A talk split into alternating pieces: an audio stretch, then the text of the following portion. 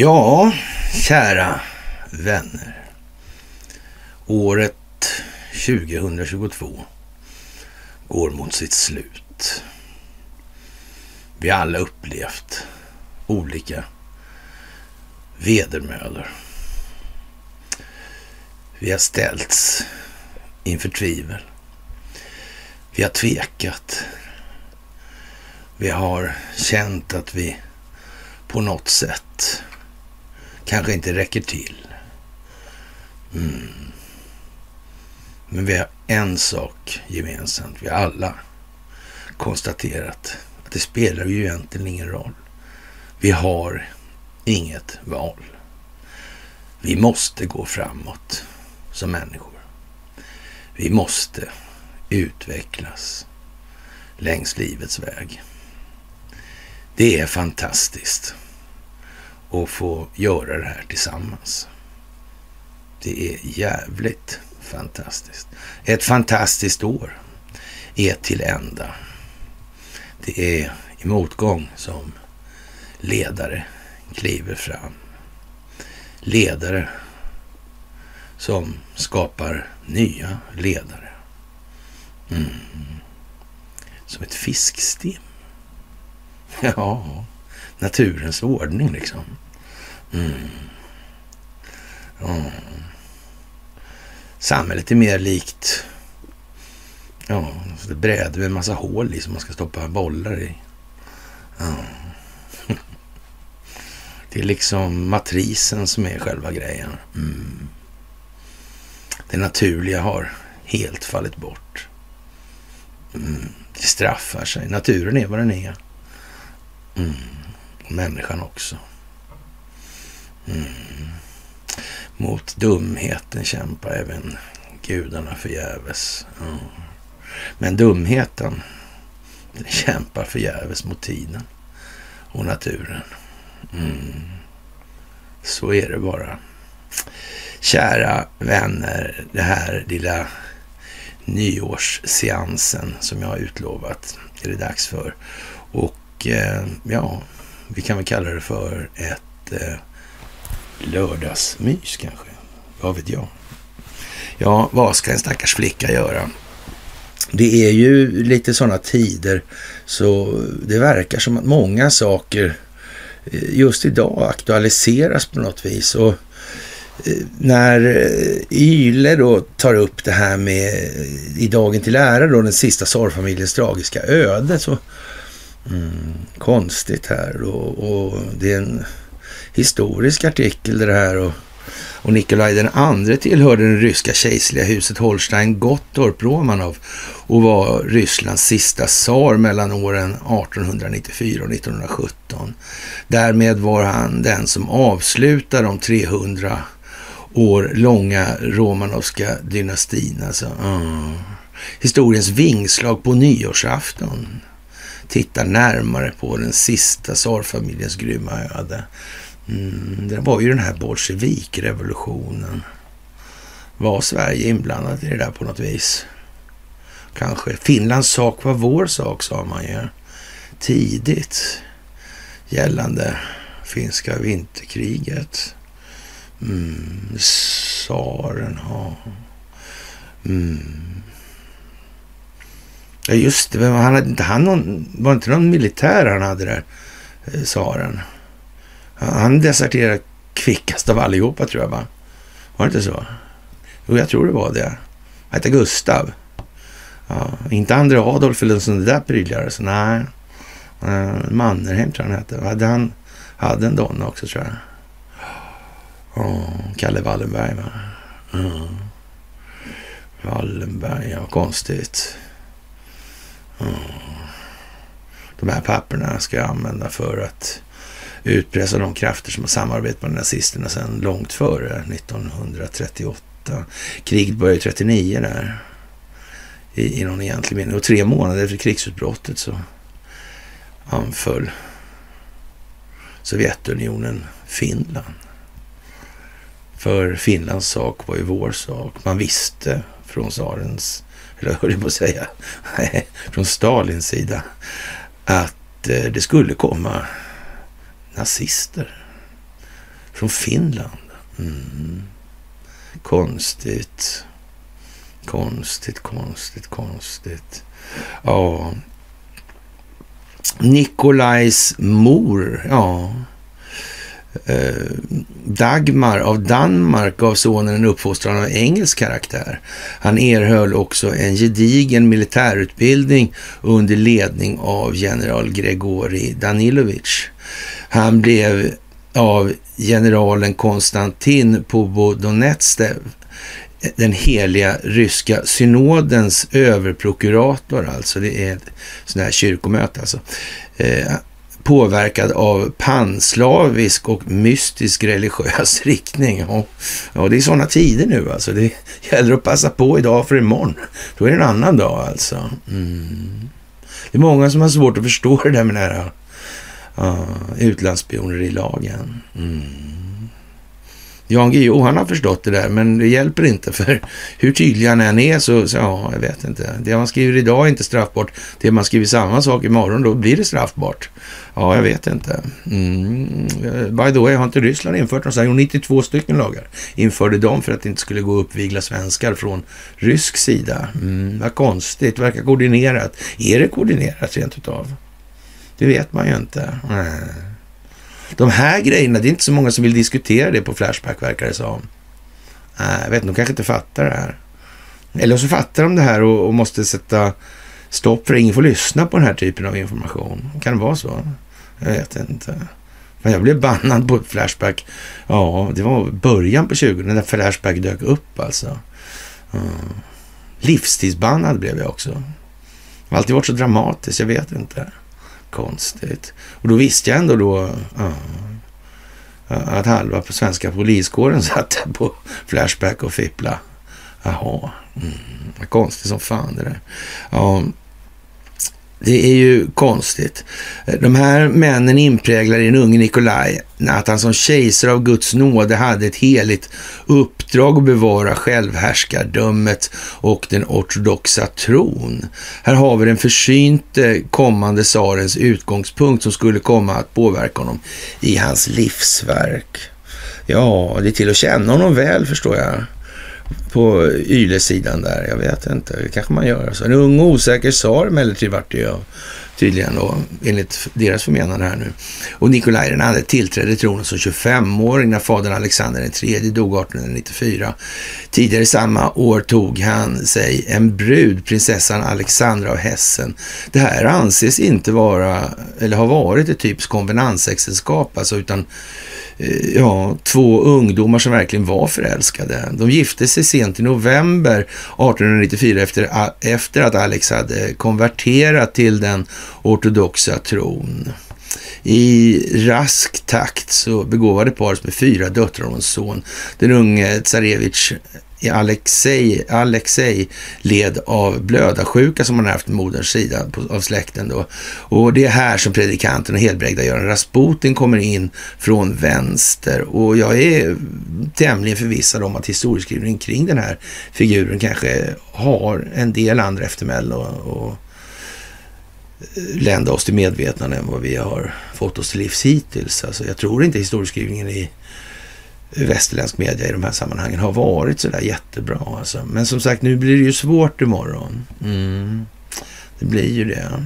Och, och, jag vill säga det först som sist här efter att ha tackat för allt ni gör, det här gamla vanliga. Va? Och, och, det är inte det, men det är fantastiskt alltså så. Men eh, vi har en ny uppgift nu alltså. Det gäller att anmäla det här. Varje gång vi ser någon mediekanal som mm. Då ska det upprättas anmälan om det. Och om inte polisen vill samarbeta i de sammanhangen så jag är tämligen övertygad om att vi kommer få hjälp. Och, mm, det är svensk lagstiftning som gäller. Det har vi själva sagt. Mm. är det inte en fin nyårspresent? Jo, det är det. Det är en väldigt fin nyårspresent. Det är så fantastiskt bra. Ja, ja, ja, ja, ja, ja. Jaha, och 3000 åskådare dog vid kröningen alltså. En mörk skugga föll över tsarfamiljen redan vid kröningen. uppstod panik bland människomassorna och så många som 3000 personer blev ihjältrampade. Detta togs som ett dåligt omen. Ingen risk alltså, redan på den tiden alltså. Men George Soros levde väl inte då? Han föddes strax efter va? Eller var det innan? Jag är inte säker alltså. Mm. Var det uppvigling? Var FBI inblandade också kanske? Jaha, 6 januari-kommittén kanske? Jaha, jag vet inte. Men, men, vi får se. Men jag är säker på att det går till sig. Det går till sig. Ja, det tror jag nog det gör faktiskt. Ja, Nikolaj visar intresse för humanistiska ideal och han tog initiativ till den första Haagkonferensen, men på grund av sin bristande människokännedom, jaha, ja, eh, ja, Jaha, sin böjelse för ett isolerat familjeliv och en svag auktoritet kom snart i händerna på sin reaktionära omgivning. Jaha. Utrikespolitiskt strävar han efter att bevara freden men lyckas inte hindra rysk-japanska krigets utbrott och, eller nämnvärt påverka den allmänna världspolitiska Utveckling? Det där rysk-japanska kriget på tal om ingenting. Vad hette den där? Hette inte han också Wallenberg, den där som var där nere och skrev något så avtal 1907? Jo, det gjorde han va? Det gjorde han va? Ja, just det. Mm. Och det var ju samma familj som Stalin pratade om sen den här jävla, eller jag säga, jävla ska jag inte säga en sån här dag, har klätt upp med allting. Ska jag inte svära lika mycket då. Mm. Jag ska spela lite skenhelig. Så, ja, ni vet det här med falska solidariteter, salter och såna grejer. Ja. Och, och, jag sitter ju mest och snackar skit har jag fått höra nu. Och, och, så. och det kan ju vara så naturligtvis. Och det får ju var och en bedöma om det möjligen har någon bäring på verkligheten. Och, och jag är inte så säker på att hela omgivningen överallt är lika väl bevandrad historiskt som jag själv är. Men det är möjligt, jag har fel där också. Det kan vara så alltså. Mm. Eller också är det ju inte så. You never know you know until you know. Mm.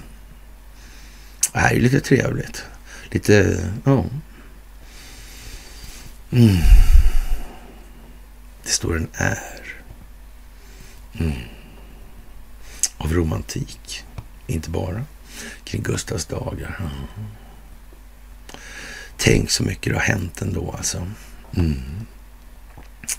Ja, och eh, jag vet inte. Det, eh, det börjar hetta till i, i det ryska samhället alltså. Han, Ja, han gjorde flera europeiska resor och träffade speciellt ofta Wilhelm den andra av Tyskland som eh, kom att stärka Nikolaj i hans monarkiska åskådning. Mm. Men den påtänkta formliga alliansen mellan deras, eh, Två, dessa två, deras två länder som det planerade om inte gjordes av det ryska ministerrådet. Jag vet inte om man hade kommit på det där med härskargenomsöndring redan tidigare. Kan det vara så? Mm. Kan det vara därför den här lagstiftningen har kommit till nu i Ryssland med 92 punkter eller 92 lagar? Kan det vara därför alltså? Jaha, jag, vet, jag, jag är inte säker. Det vet jag inte något om. Mm. Det började alltså hitta, hetta till då i ryska missnöjet med tsaren växte och i januari 1905 ägde den blodiga söndagen rum. 1905, ja, var det för något först? Börja, rysk-japanska kriget, när började det? Ja, det började ju samtidigt ja. Mm -hmm. Det där var ju han Schiff va? Mm. Ja då. Och han, eh, vad hette han då? Takahashi tror jag Ja, han ja, finanskillen där ja. ja. Just det ja, han ja. Och han var en seglivad jävel det där. Ja. Men jag vet inte om det spelar någon roll eller? Kanske det har gjort. Eller kanske inte. Vem vet? Jag tror fler borde veta vid det här laget. Mm. Faktiskt, det, det, är nog så alltså. Ja, och, och, den blodiga söndagen där då tusen personer som demonstrerade överfölls och dödades. Ja. Den svage ledaren kunde inte heller hindra Ryssland från att 1907 anslutas till trippelantenten. Nej, nej. Tsaren fick se sin ställning undergrävas ytterligare när hans kompetente premiärminister Stolypin mördades i Kiev 1911. De ministrar som följde var svaga och munken Rasputins tilltagande eskapader gjorde Nikolaj allt mer impopulär. Vem var det som spred de här uppgifterna egentligen? Det här med utlandsspioneri till exempel, det handlar ju om att påverka den inhemska befolkningen här i Sverige. Ja, det är ju inte liksom för eh, att påverka den ryska befolkningen som man säger att Putin är, är dum i huvudet och Donald Trump och orange står och är ännu dummare i huvudet. Liksom. Nej, Putin har kalla ögon också. Ja. Vad det liksom? Man får höra det som argument i sak. Det skulle utgöra saklig grund. Nej, men jag tycker du är rätt fet alltså. Jag har eh, begränsad sympati med dig. För jag bedömer att din neuromuskulära intelligens, den är liksom... Ja, det står i björkskogen och i bästa fall växer den till sig. Men i övrigt verkar det mest vara risigt. Så kanske. Jag vet inte om det är argument i sak. Jag tror det är enskild bedömning kanske. Lite enskilt tyckande rent utav. Man vet ju aldrig om vederbörande spelar teater ens. Hur ska man veta det? Ja, man upplever sina egna känslor, inte någon annans. Det är i alla fall helt säkert. Så är det ju. Ja, så när första världskriget bryter ut 14, alltså försökte Nikolaj in i det sista bevara freden. Vilken dåre. Han ville ju liksom på något vis inte ha de här konflikterna in på knuten. Nej, för han visste att de skulle spilla in i Ryssland. Vad konstigt. Det här blev då den här soppan med roten till det onda Mellanöstern. Ja, Sykes-Picot, ja. Följt av Balfour. Mm. mm.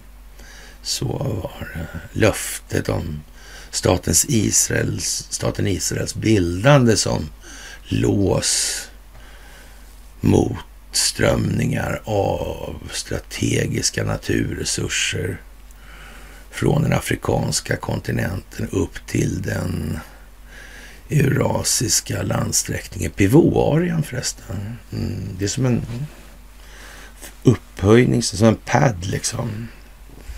Ja. Ungefär som medelpad. Om man tar medelpunkten och så tar man en padda. Det var inte någon, var inte det någon annan gubbe som var det. Men det var ju rätt långt tidigare alltså. Det var ju den här, var ju den här uh, Ljungqvist-kungen va? Vada.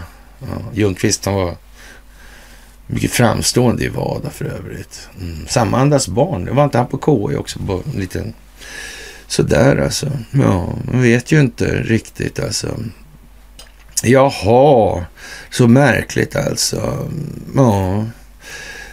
Han lät sig utmanövreras av sin omgivning som var fast beslutna att föra krig. Han ville inte ha krig in på knuten så han bestämde sig då att jag hänger med på dem och, alltså, och tvingades ge sitt bifall till rysk mobilisering som gjorde kriget oundvikligt. Jag vet inte riktigt hur det här är egentligen. Alltså. Jag tror det saknas vissa delar i det här. Mm. Och det kan ha varit så att den djupa staten redan då förstod sig på begreppet härska genom söndring och verka utan att synas. Mm. För det, det är väl en hyfsad, om vi kan kalla det för förutsättning för att kunna härskare i någon söndring. Det går inte att alla vet att det är någon annan som ställer till det och tjänar på det. Då kommer de inte välja att slåss med varandra. de kommer välja att slåss mot den parten. Så det, det tror jag är så. Mm. Faktiskt, ja. Och eh, ja, i kriget led sedan Ryssland enorma förluster mot Tyskland och Österrike-Ungern. Ja, vi vet att Österrike-Ungern-historierna, skotten i Sarajevo. Det handlade om järnvägar då alltså. Det handlade om eh, strategiska naturresursflöden i ost-västlig riktning kanske. Mm. Det handlar om tullar, det handlar om att skära emellan. Det låter svenskt på något vis. Har jag fel? I do not know, you know. Or possibly do I know. Mm. Så kan det vara, ja. Mm. Ja, missnöjt inom armén då. Ja, det ökade och moralen sjönk. Ungefär som det gör i den ryska armén får man höra. Mm, numera. Så här. Men det verkar ändå som att det är något lurt med det där. Det här med att samla ihop alla jordens legoknektar i en liten kittel, instängda så att säga. De är i säck innan de kommer på sig nu. Mm. Och så börjar man mala ner dem också. Undrar om det är planerat det här, men jag vet inte. Pass. Det där är konstigt alltså. Mm. Ja, ja, ja, moralen sjönk. Ja, moral, ja, det har vi mycket av här i Sverige. Mm, vi har dubbelt så mycket faktiskt. Ja. Men folket levde i misär och var också misslynta och inte blev situationen bättre av att moderlandet led nederlag efter nederlag. Men vet, kanske det var riggat för det. Kanske det var riggat för det. Jag är inte säker, men jag kan ju sådär alltså. Ja. ja, då spred sig starka socialistiska revolutionära stämningar i storstäderna. Konstigt, inte på landsbygden alltså. Den 23 februari 17 utbröt februarirevolutionen som ledde till att tsardömet avskaffades. Nikolaj tvingades att på sina egna och sin sjuke sons vägnar abdikera till förmån för sin yngre bror Mikhail Alexandrovich. Han blev dock inte långlivad på posten när den provisoriska regeringen inte kunde garantera hans säkerhet avstod han tronen redan dagen därpå. Nämen. Det måste kommit som en överraskning för många. Mm. ja, som sagt, jag vet inte om Yle är sådär. Ja, någon som läser lite mellan raderna kan ju faktiskt få det här till hart när vad som helst. Mm. Det är ju konstigt. Ja, det fanns planer på att låta tsarfamiljen gå i exil alltså. Men det gick inte på gick inte så i den turbulenta situationen som Ryssland befann sig i. Nej, istället avrättades hela familjen tillsammans med sina trognaste tjänare. Ja, de som visste för mycket, kan man kanske också säga, så, i, i den här trogenheten, det ingick nog där. Va? Kan det vara de? De som hade information som eh, kunde föras ut till omvärlden och förhindra eller förändra en massa avsedda utvecklingsförlopp. Eftersökta sådana alltså. Mm. Kan det vara så? Det vet man aldrig, det vet man aldrig alltså. Ja, och, och, här kommer en snygg formulering. Alltså, bolsjevikerna hade nog tänkt ställa tsaren inför rätta först. Alltså. Men då vita trupper närmade sig Jekaterinburg så tog man snabbt beslutet att avrätta familjen direkt hellre än att riskera en fritagning. Okej. Okay det måste funnits ändå i, i, i det sammanhanget med avseende på vad man här beskriver så måste det ju ändå funnits någon form av eh, motverkande kraft som förstod liksom att det här, det kommer att bli väldigt, väldigt dåligt om inte vi aktar oss. Alltså, kan det vara så jävligt alltså? Mm. Ja, det är... Vilken tid. Vilket nyår. Mm historien går igen. Den kommer till oss. Den bara kommer inflaxande som en liten skata. Skatan Svea kanske, den gamla skökan. En listig donna. Ja, ja. Själva arkebuseringen kommenderades av tjeckisten Jurovski som man, det har man slagit mynt av och det är ingen rolig historia. Det här slår man jättemycket mynt av och jag vet inte om det spelar så stor roll det här med, med metodvalet och, och tillvägagångssättet vid den här salig hädangången alltså. Mm, eller för den här salig hädangången kanske snarast. Mm. Men det har liksom man, det har man tagit fasta på att hålla. Oj, oj, oj, oj, oj, oj, oj, oj. Jaha, och, och, det är ingen rolig historia minsann alltså. Nej. Han berättar senare i sina memoarer om den fruktansvärda natten att den unga Alexei låg på golvet i en blodpöl men fortfarande andades. Då sköt Jurovskij honom med två skott i huvudet och avrättningen tog hela 20 minuter, främst på grund av så mycket rök bildades i rummet vid eldgivningen. Och rikoschetter vart det i alla fall. Uh, rummet måste vädras ut och när exekutionärerna gick in igen upptäckte de att människor fortfarande var vid liv där inne. Flera av tsardöttrarna hade haft juveler juveler insydda i korsetten, vilket gjorde det verkligt svårt att ha ihjäl dem.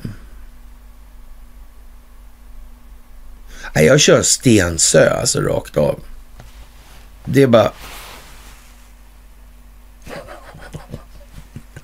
Ja, men så alltså. Va?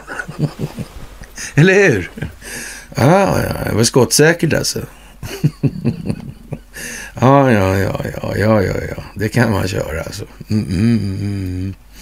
Ja, ja, då tack då stack man dem med bajonett och krossade deras skallar med pistolkolvar. Jurovski säger, att man, säger också i memoarerna att många av mannarna var kraftigt berusade och var otroligt klumpiga i utförandet av avrättningen.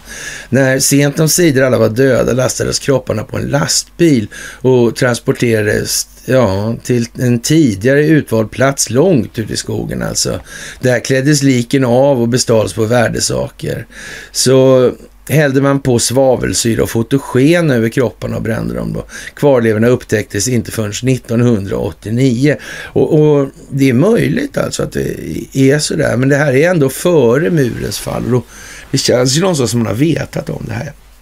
Jag vet inte, är det någon som har banat väg alltså? Mm. Faktiskt.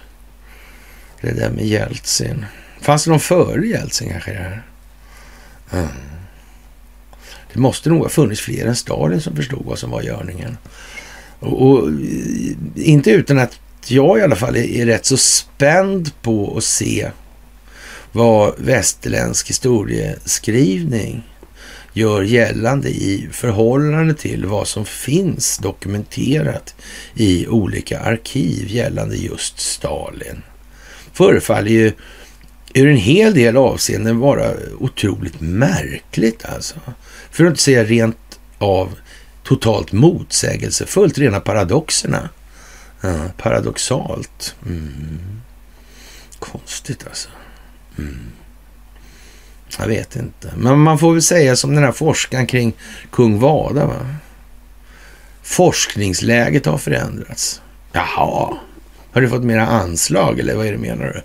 Mm. Men kommer anslaget ifrån? Mm. Ja, man vet ju inte liksom. Det är ju det. Ja, det är ju det.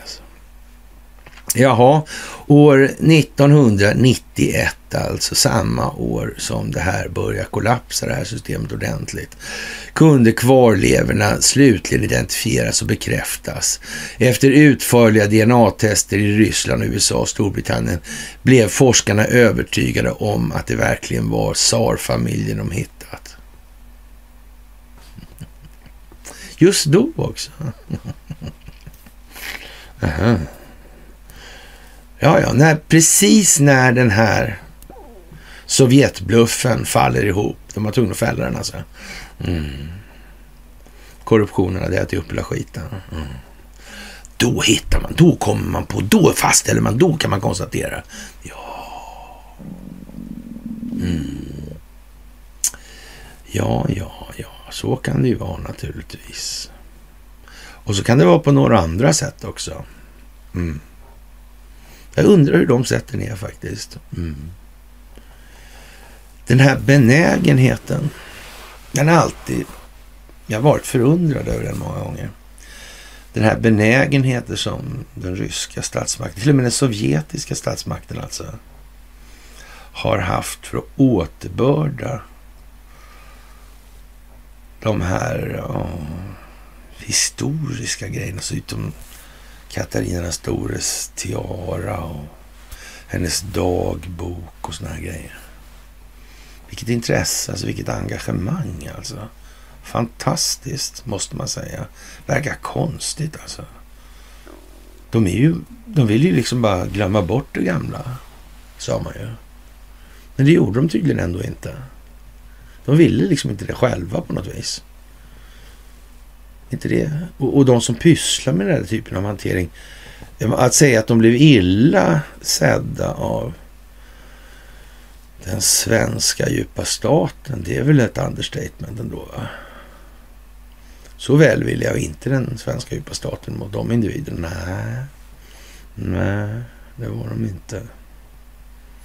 Mm. De sökte ju ändå med ljus och lykta efter folk i Sverige som ändå fattar någonting. Det gjorde de ju redan då. Konstigt. Hur kom det sig det här egentligen? Mm. Ja, det kan man fråga sig faktiskt. Ja. Och ja, man hittade det här 91 alltså och konstaterade att det var dem. Och länge levde ett rykte om att Anastasia skulle ha sluppit undan och det kom fram flera kvinnor som påstod sig vara just Anastasia. Mest känd är Anna Andersson som dök upp Berlin 20 där och dog i USA 84. Många trodde på hennes historia men eh, de flesta i Romanovsläkten tog ändå avstånd från henne. År 1994 kunde forskare via nya DNA, den nya DNA-tekniken konstatera att hon eh, inte hade kunnat vara Anastasia. Mm. Tänk att det här ändå spelar så stor roll alltså. Mm. Att det är så viktigt för Ryssland och nu verkar det bli viktigt för Skandinavien också. Kan det vara en del av den här konflikten som finns, som alltid har odlats? Kan allt det här vara en historisk del som vi inte har fått känna till och fortfarande saknar delar i, eller kanske inte alla saknar alla delar. Nej. Några har fler delar, det är helt säkert. Mm. Det är helt jävla säkert. Mm. Ja, sedan kommunismen fallit fick Nikolaj den andra hans familj sin riktiga, sina riktiga begravningar den 17 juli 98 på årsdagen av de grymma morden. Ja, konstigt. Den rysk-ortodoxa kyrkan, det är den här herr Kirill alltså som håller på där alltså. Mm. 2013 ja, där. Och någon påve där som avgick där också. Mm. Katolsk påve. Modernt det där med att vara katolik nu för tiden, by the way. Mm. Lite padliskt kanske, eller inkaskt. Jaha, jag vet inte. Slumpen? Det lär ju visa som det är så. Eller inte. Mm. Men jag tror inte det är riktigt slumpen faktiskt. Nej.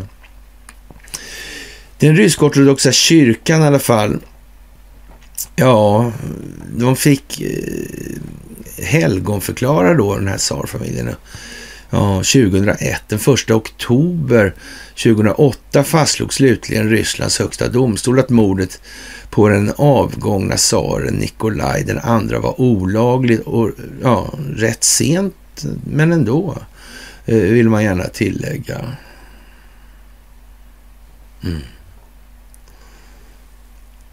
Har det här någon bäring på dagens utvecklingssituation, situationen i sammanhang, situationen med avnazifiering, neutralisering, neutrala stater, föregångsland?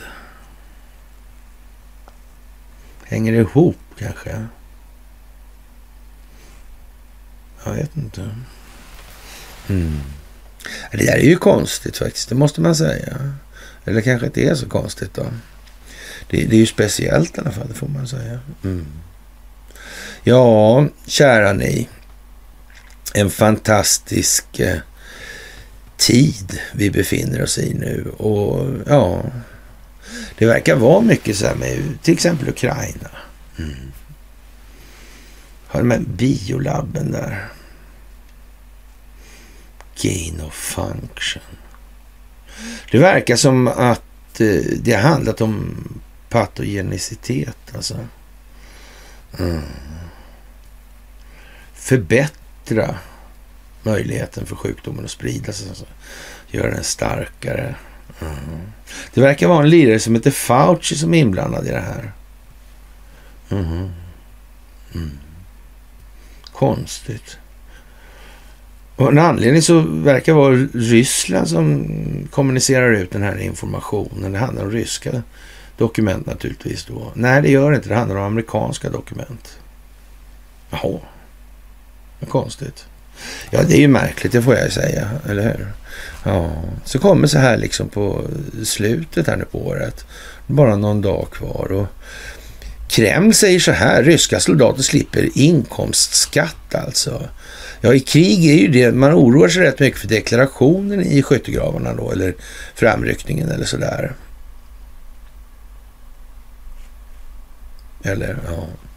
Ryska soldater som strider i Ukraina kommer inte behöva betala inkomstskatt, skriver The Guardian och hänvisar till dekret från ryska myndigheter. Beskedet gäller även poliser, medlemmar i säkerhetstjänsten och andra statliga eh, anställda som befinner sig i regionerna Donetsk och Luhansk och Cherson och, och Zaporizjzja som Ryssland anser går under, står under rysk kontroll, även om de inte eh, ja, är det. Jag vet inte. Det där kan man ju skriva idag. Imorgon kan man inte skriva det. Innehåller det fel, det man skriver då i förhållande till verkligheten, så kommer man förr eller senare bli fälld för det i det här. Det är frågan om processtid bara. Ja. Och då är det frågan om hur tuffa de är då. Mm. Och ställa sig upp med sitt eget namn och sin egen person bakom den här typen av kommunikation. Ja, det kommer inte bli så bra.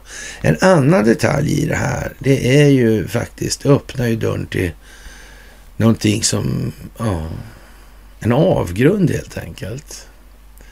Ryska soldater som strider slipper betala inkomstskatt. Okej. Okay. Men varför skulle någon statligt anställd få ut någonting annat än nettolön. Det där skattepåslaget, vad är det för någonting? Ja, det är uppenbarligen måste det tas ut någonstans i någon form av realekonomisk värdeförädlingsdel av ekonomin. Alltså. Det, det måste ju vara så. Mm. Om inte bara man, vad är det där för? Eller ska de göra de pengarna och skjuta in dem i systemet och den vägen eller? Hur, hur är det där tänkt egentligen? Det får man inte fråga om på, fick man inte fråga om på universitetet hur det kom sig egentligen. Varför man, man har gjort som man har gjort här och, och, och, hur i helvete, vem är det som tror på den här sagan liksom? Ja. Det har ju aldrig gått så där bra liksom som man Ja, nu går det så bra för pensionssystemet så nu höjer vi pensionerna.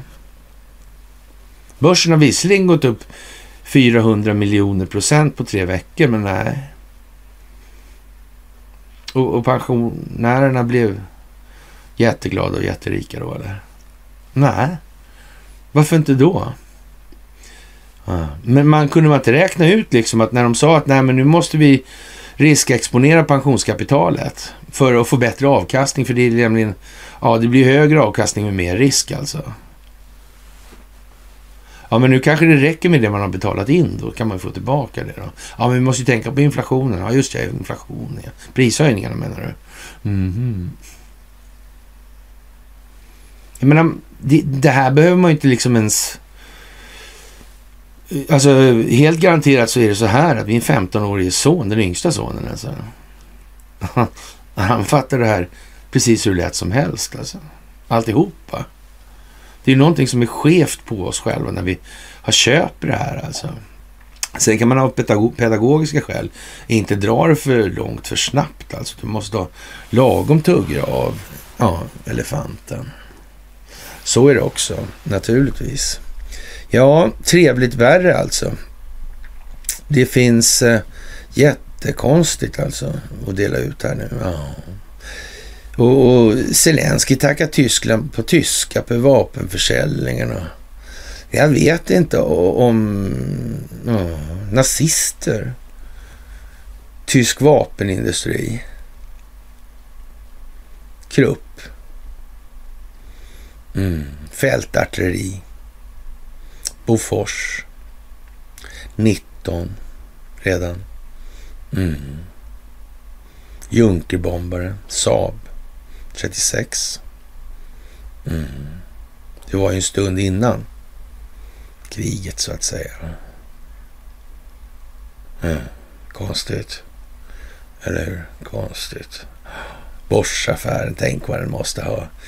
Mm. Många som tyckte det där var Obehagligt. Mm. Hur fan kunde de tro att det skulle gå klart ens alltså? Ja, den gången ja. Men inte nu. Inte en chans helt enkelt. Nej, så är det. Den internationella journalistikens uppförandekod är alltså under införande från 24.00 nu. Mm. Eller 0000 om man så vill, 2023. Ja. Det går inte att skriva skit om Ryssland, USA och Kina. Mm.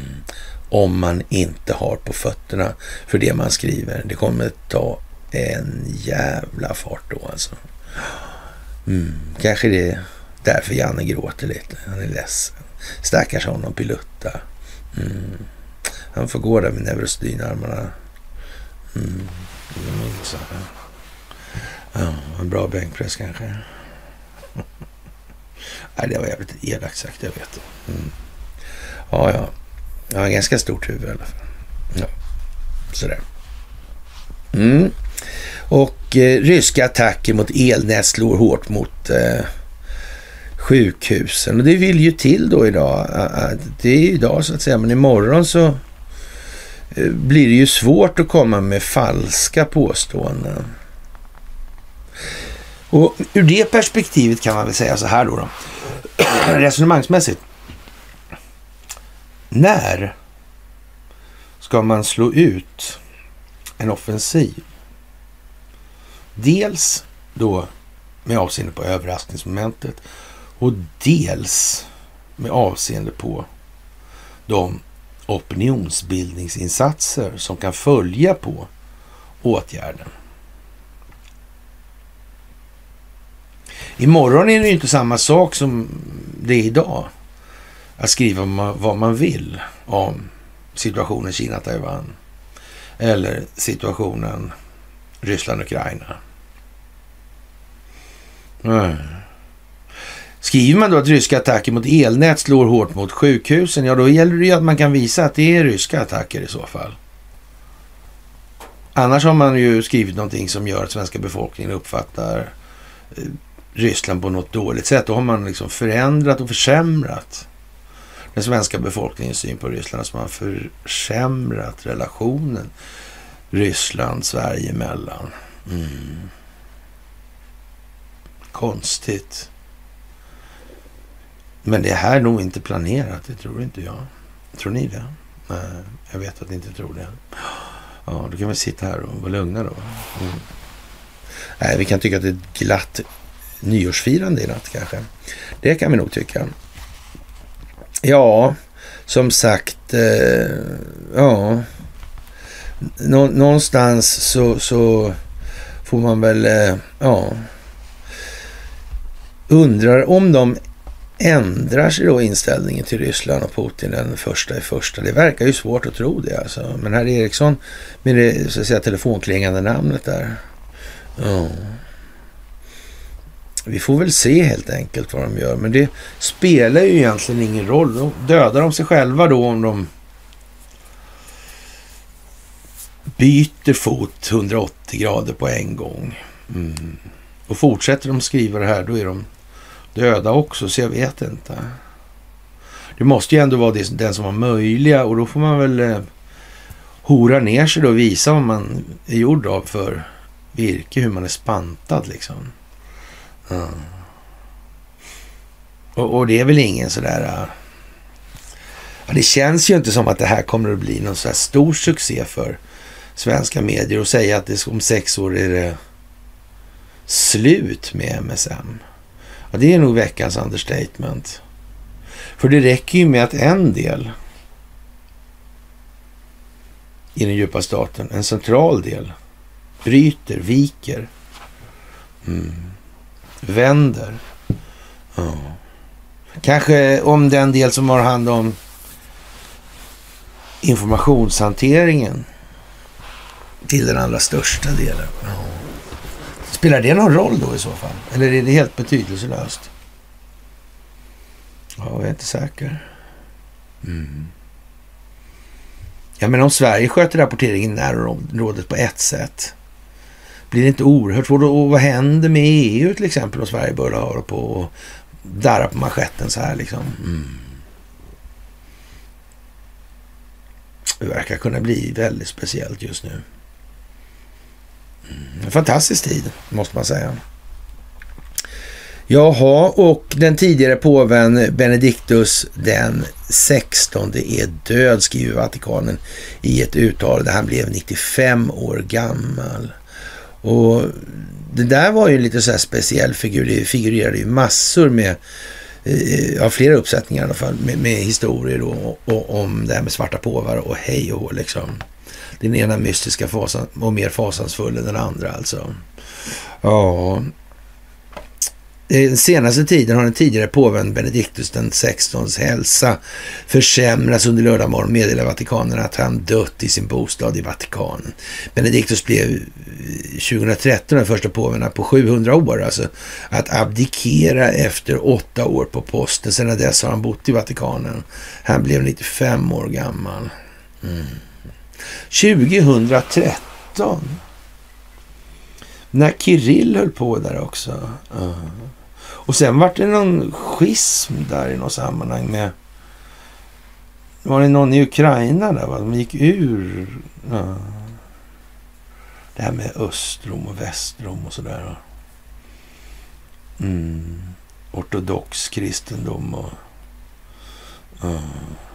Det där kan man ju dra bak rätt lång tid. Alltså inte bak till vada där alltså, utan nej, inte så långt, men man kan ju... Man kommer en bra bit på vägen alltså. Det gör man ju med Luther och protestantismen och Vasa och sånt där. Det verkar finnas lite att ta Vi är inte klara imorgon eftermiddag med den totala folkbildningen på planeten. Nej, det är vi inte. Ja, ja, ja, ja. Ja, Eh, och, och, som sagt det här med att eh, eh, prata om de här små perspektiven när det övergripande är styrande. Jag vet inte vad jag ska säga. Alltså det, här, det, det är liksom det här med huvudsak och bisak var någonting man kan, Jag vet inte om man slutade med det i, i skolan. Alltså tidigt. Eller hur man har gjort med det här. För hur kommer det sig att det blev så här liksom? Det är det, eller är det någon som är listig och tänker vi, vi får alla att titta på det här. De kan tjafsa om om det är Rothschilds eller frimurarna. Ska de bråka om det liksom? Och, och vi har rätt och de har rätt. Eller sådär. Mm. Är det ett, kan det vara en metod kanske rent om man från till exempel underrättelsetjänstsidorna eller underrättelsetjänsternas sida då etablerade metoden för att se till att hålla eh, en viss söndring alltså för att kunna härska. Eller? Ja, nej, det vet inte jag. Alltså. Men, men, men då eh, väcker frågan ifall någon kanske har en synpunkt på det där. Alltså. Jaha, och eh, Twitter är ju naturligtvis en del i det här utvecklingsskedet. Det är det ju naturligtvis. Och, och man undrar då från i allmänhetens tjänst granskning av public service då om eh, Ja, eh, man, man hittar inga Twitterfiler i det här. Alltså det här som eh, Elon Musk har publicerat.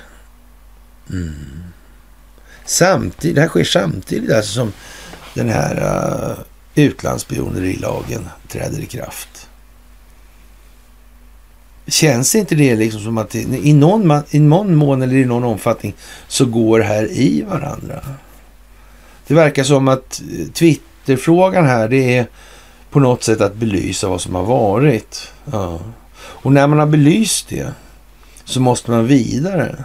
Men då är det ju praktiskt om man har så att säga banan snitslad. Kan det vara det metodvalet man har begagnat sig av nu?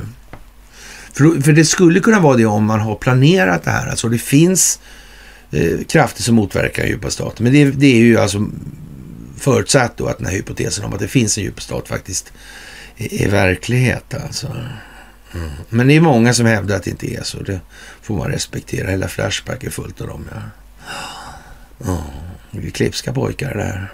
Mm. Mm. Är, det inte en sak som är konstigt med Flashback? Det reagerar jag på en gång. Ställde till värsta bråket. Sen åkte jag sedermera över det. Det var ju det här med anonymiteten. Om ni aldrig vågar stå för något och ni hävdar att det ska vara yttrandefrihet. Vad är det som yttrandefrihet ska skydda? inte det rätten att yttra sig? Jag tror det var lagstiftningen som skulle vara garant för att samhällets såg till att man fick yttra sig och inte fick massa repressalier eller påföljder utifrån det. Är inte det liksom att kräva anonymitet? Är inte det någonstans att eh, legitimera förtrycket då? Eller verka för en mer repressiv ordning istället? Det vore ju bra om samhället istället såg till att, nej men yttra hur mycket ni vill, men om man yttrar sig så måste man ändå någonstans då stå upp för sin egen röst. Mm. Och, och står man upp för sin egen röst, då är ju samhället skyldigt att stödja den individen. Mm. Borde inte, inte det liksom den lite bättre vägen?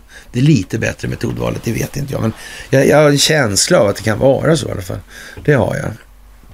Ja, och imorgon har alltså svensken det starkaste vapnet någonsin mot sin egen fördumning. Alltså, så det gäller att ta sitt ansvar här och nu. Det är ju det.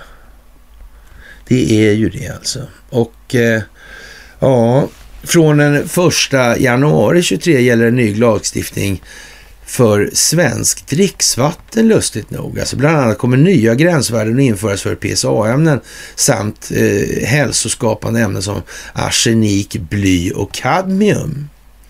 Eh, vän av ordning eh, hickar ju lite där och undrar varför har vi eh, arsenik, bly och kadmium i dricksvattnet överhuvudtaget alltså. Jag är inte säker på liksom den biologiska nyttan vatten med det. Men det kan ju bero på att jag inte är så duktig på dricksvatten möjligtvis då, eller kanske något annat. Ja, det här rapporterar Livsmedelsverket då. För PFAS sätts ett strängt gränsvärde, ett så strängt gränsvärde som det bara är möjligt, skriver myndigheten. Man undrar ju vän av ordning då, varför, vad kommer det här nu för just? Mm. Samtidigt de har väl inte stoppat i grejer i dricksvattnet väl? Det vore förmätet ju. Det tror inte jag. Då hade någon sagt till något. Ebba Busch till exempel. Denna ljuvarvarelse. Mm. Vilken utstrålning, vilken personlighet. Mm. Jimmy. Den eh, moraliske rese. Mm. Ja. En själslig gigant. Mm. Ja, vad ska man säga? Mm.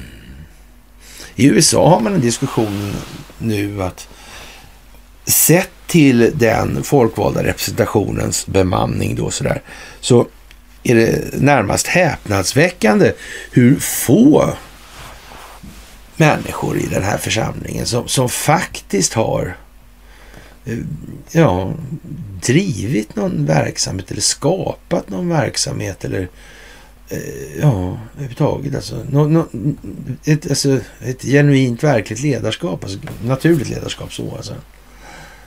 Det verkar konstigt. Mm. Inte ens på vinstmaximeringsbanan alltså. Utan inte överhuvudtaget alls alltså. Inte några jävla ideella föreningar som Nej, inte ens, inte ens sketen vinstmaximering alltså. Har de representerat där. Nej. Det är jävligt konstigt. Mm. Det verkar vara som riktiga systemfiguranter. Fantasifulla typer, karismatiska typer. Känsloskapande typer. Oh. Det kan vi säga först som sist, alltså när själva eh, ja, metodiken bakom det här med folkbildningen och som man väljer att bedriva folkbildning på. Det är ju någonstans, man måste förstå en sak så här, man måste få till en identifikation i målgruppen någonstans. Alltså. Och den här identifikationen i sin tur då ska vara dessutom känsloskapande. Det kan vara det ena eller andra hållet. Man kan väcka ilska för att få upp farten i en riktning. Man kan väcka sympati. Alltså association då. Mm. Och få med sig folk direkt. Så man kan göra olika sätt sådär. kan man göra grader i det här också. Mm. Men man måste ha förmåga att väcka känslan, annars blir det ingenting. Alltså. Det, och, och, det kan man väl säga så här att, eh, ja. Om man tar ett utdrag ur horhuset då. Ett strata sådär. Mm. Då man så här, man ska ha fest, men ingen, man känner ingen av dem, man kommer vara och sådär. Ja, de har inget liksom medialt namn och sådana här grejer, så man har liksom inga intryck. Hur många skulle man vilja gå på fest med i den här församlingen? Det blir inte så många alltså. Mm. Man, man, skulle kunna säga så här, man kan ju fortfarande tänka sig Eh, i, dagens läge så här, om, eh, om maktsituationen består så där kan man gå på fest med någon intressant och prata så där, lyssna på hur de funkar i skallen och sådär. Men säg att det var över redan då. Och de där liksom, ja, ska stå för sina egna meriter så att säga, själsligt. Men då blir det något färre i alla fall. Helt säkert. Det där djupet, vidden. Mm. Det verkar konstigt. Att de inte har slagit mynt av det när de ska så att säga locka väljare. Det är otroligt konstigt. Erdogan är duktig på fotboll till exempel. Det har han inte glömt bort att visa upp. Nej. Svenska, ja Thomas Bodström, men det finns ju så många andra sidor där så det kanske inte spelar så stor roll. Jag vet inte. Nej. Ja, som sagt. Som sagt. Eh, det är... Eh, ja. Konstigt att de får förgifta det här.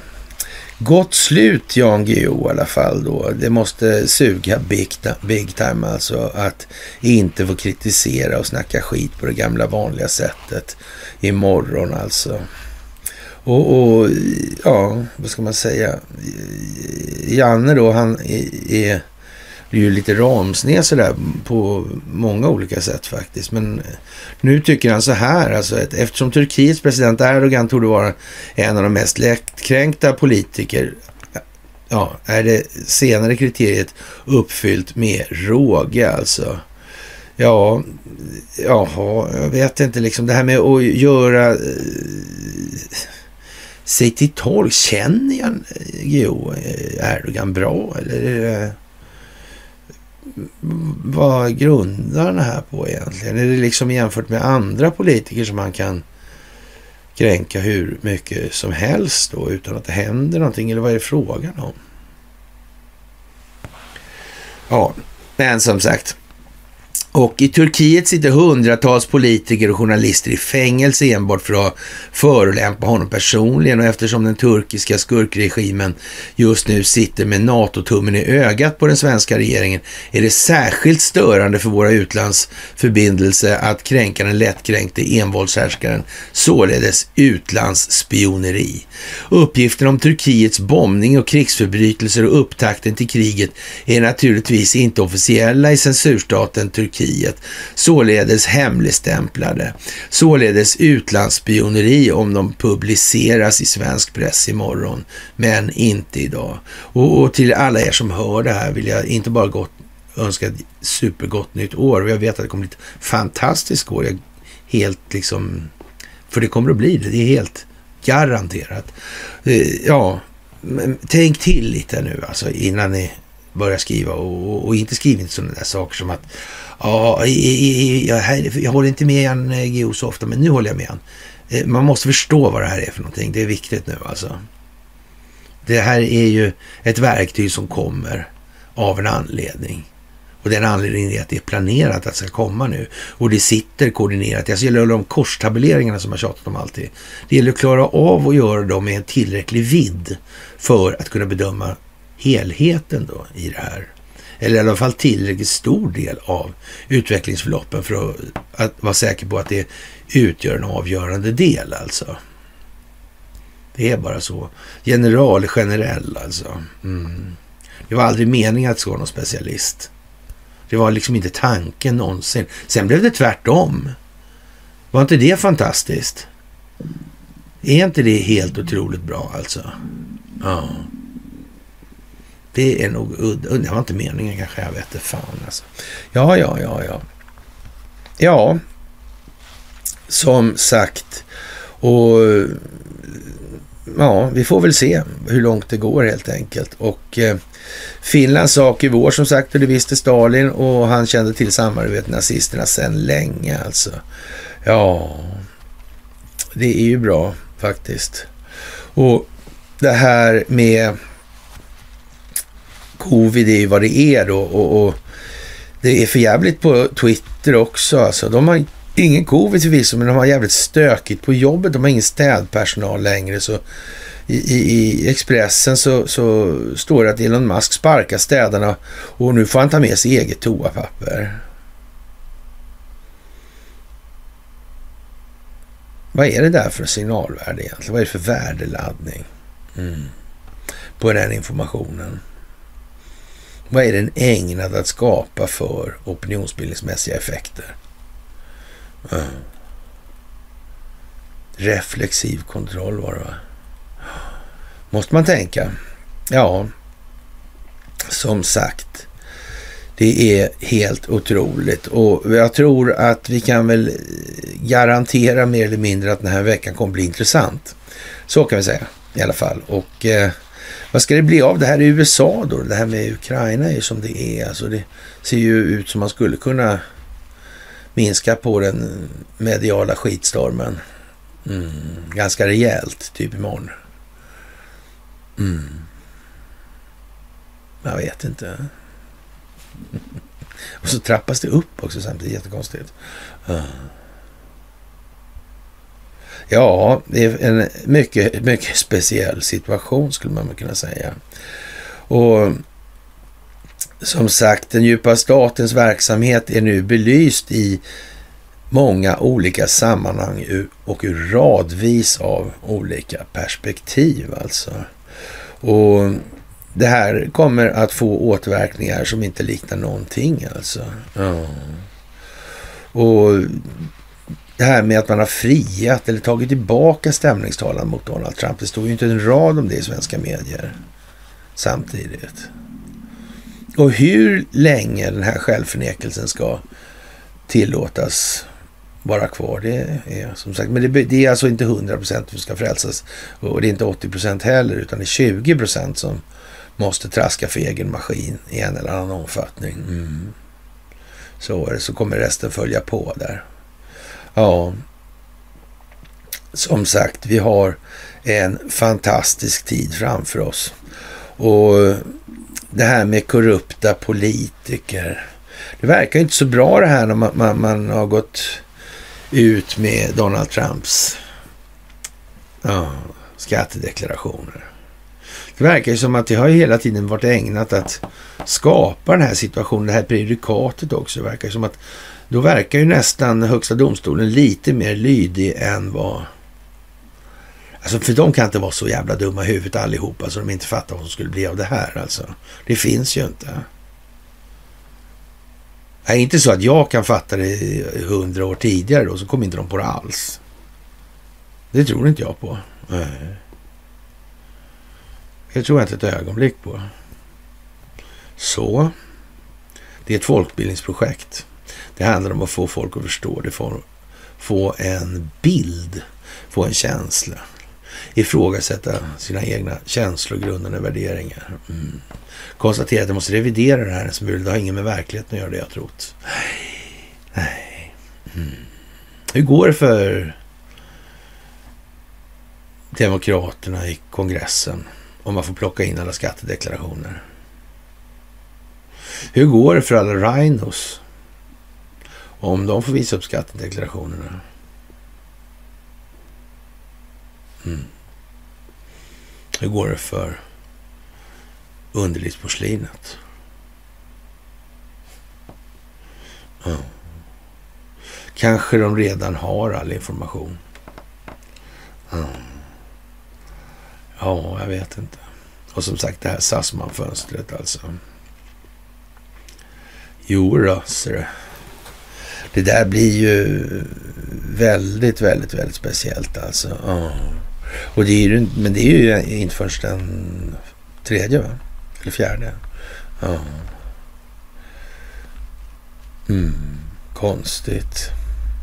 Jag undrar om de kommer tajma det här bra alltså. Mm. Ja, ja. Nu signalerar Donald Trump att det är dags för konsekvenser av allt det här. Alltså. Ja, allmänheten, ja hela mänskligheten kommer att säga.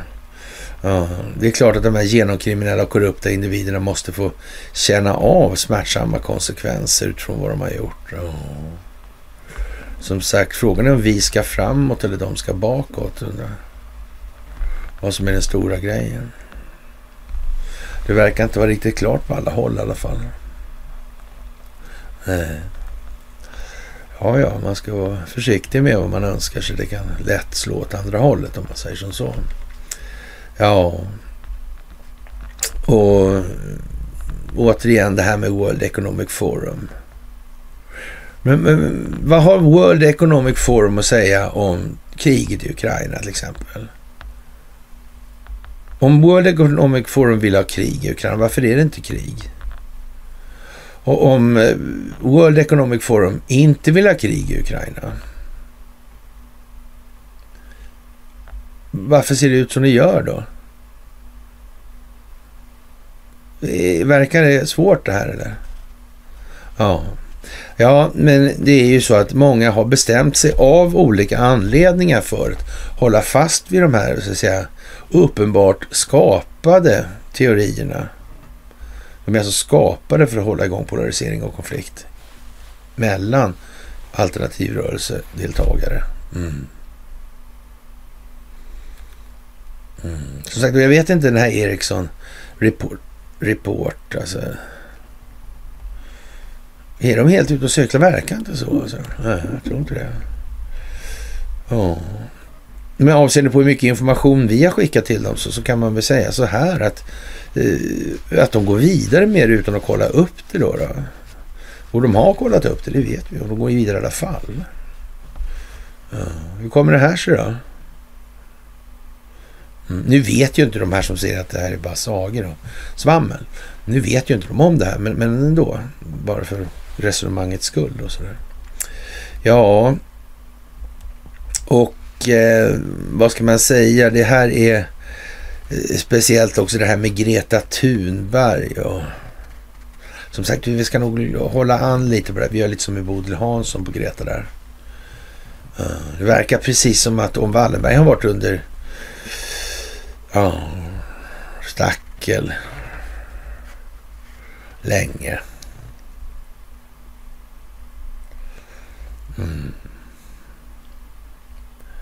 Ja, hur ska man annars göra liksom? Mm. Man kör ju inte ens så snabbt man kan, det är uppenbart. Högsta domstolen inte släpper igenom det där bara för att man kan... För då kan man liksom... Minsta fiffel nu så är det explosion på de här.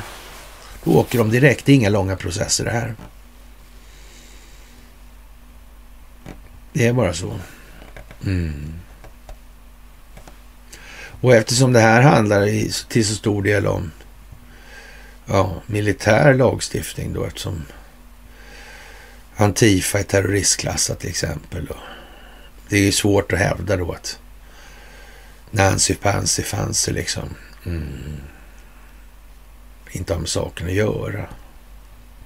Och så vidare.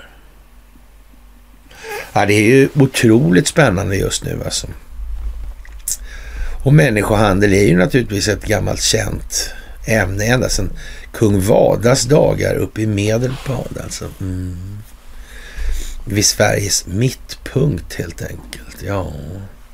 Sen flyttade han ut på landet där mellan Ljungan och Indalsälven. Mm. Speciellt alltså. Ja, vi får väl se helt enkelt. Och ja, man kan väl kanske tänka sig att Europa och Brasilien och andra länder vill man ja, inte användas av poströster. Det anses osäkert. Och Bolsonaro han lämnade Brasilien och åkte till USA och ska fira nyår vid Mar-a-Lago. Där. Mar-a-Lago. Ja, men jag vet inte. Och vad sa den amerikanska eller vad säger jag, brasilianska militären. De skulle agera den första de också. Ja. I, imorgon det då. Mm. Ja, får vi se om de gör det då alltså.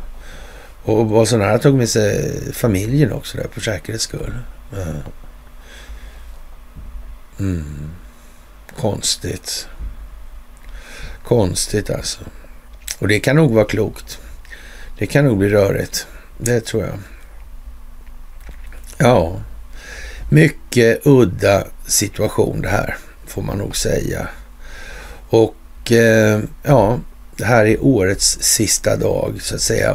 Och det här har varit ett fantastiskt år tillsammans med er, det måste jag säga alltså. Det har varit helt otroligt. Helt otroligt. Tänk vad långt vi har kommit. Mm. Mycket mark har brutits. Lång väg har gåtts. Oh. Svenska Dagbladet skriver det milde tid tillbaka till 1930-talet och Stalin alltså. Ja. Vladimir Putin har signerat 92 nya lagar, fler handlingar som ska räknas som sabotage, ett brott som ger livstidsstraff i fängelse. Det ska bli omöjligt att opponera sig mot krigstillstånd, säger Rysslands experter. Mm. Vilka är det som underblåser den där typen av verksamhet, jag tror? Mm. Ja. ja, men det är inte koordinerat. Det är ju inte det. Det är absolut inte. Alltså, det finns ju inte på en karta naturligtvis. Ja. Och som sagt, eh, man, man får väl inte ta alla, allt för hårt på allvar nu också kan man väl säga. Det, det, jag tror att många Eh, som håller fast vid de här gamla idéerna, de, de har liksom inget bättre alternativ. De, de ser sig själva som förlorade lite grann i det här och därför ska man kanske inte dansa för hårt heller då och ställa upp det.